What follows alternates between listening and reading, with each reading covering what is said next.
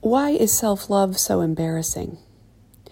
If I tell you I love myself and you think I suck, at least I'm happy. Why is it embarrassing to bet on myself as if I could be wrong and the hateful world is right? Why does it take till middle age to claim ourselves at the lost and found? Why does it take decades to circle back to the rest stop where I drove off and stranded myself?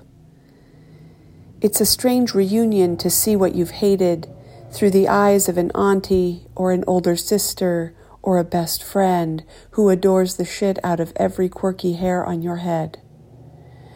I am reclaiming myself. The conversation is awkward, but it's coming. A few weeks ago, I put a photo of her on my phone and am delighted to find I love her bowl cut and gap teeth more every day. Maybe self hatred is just a habit, and I'm not a whole horror show.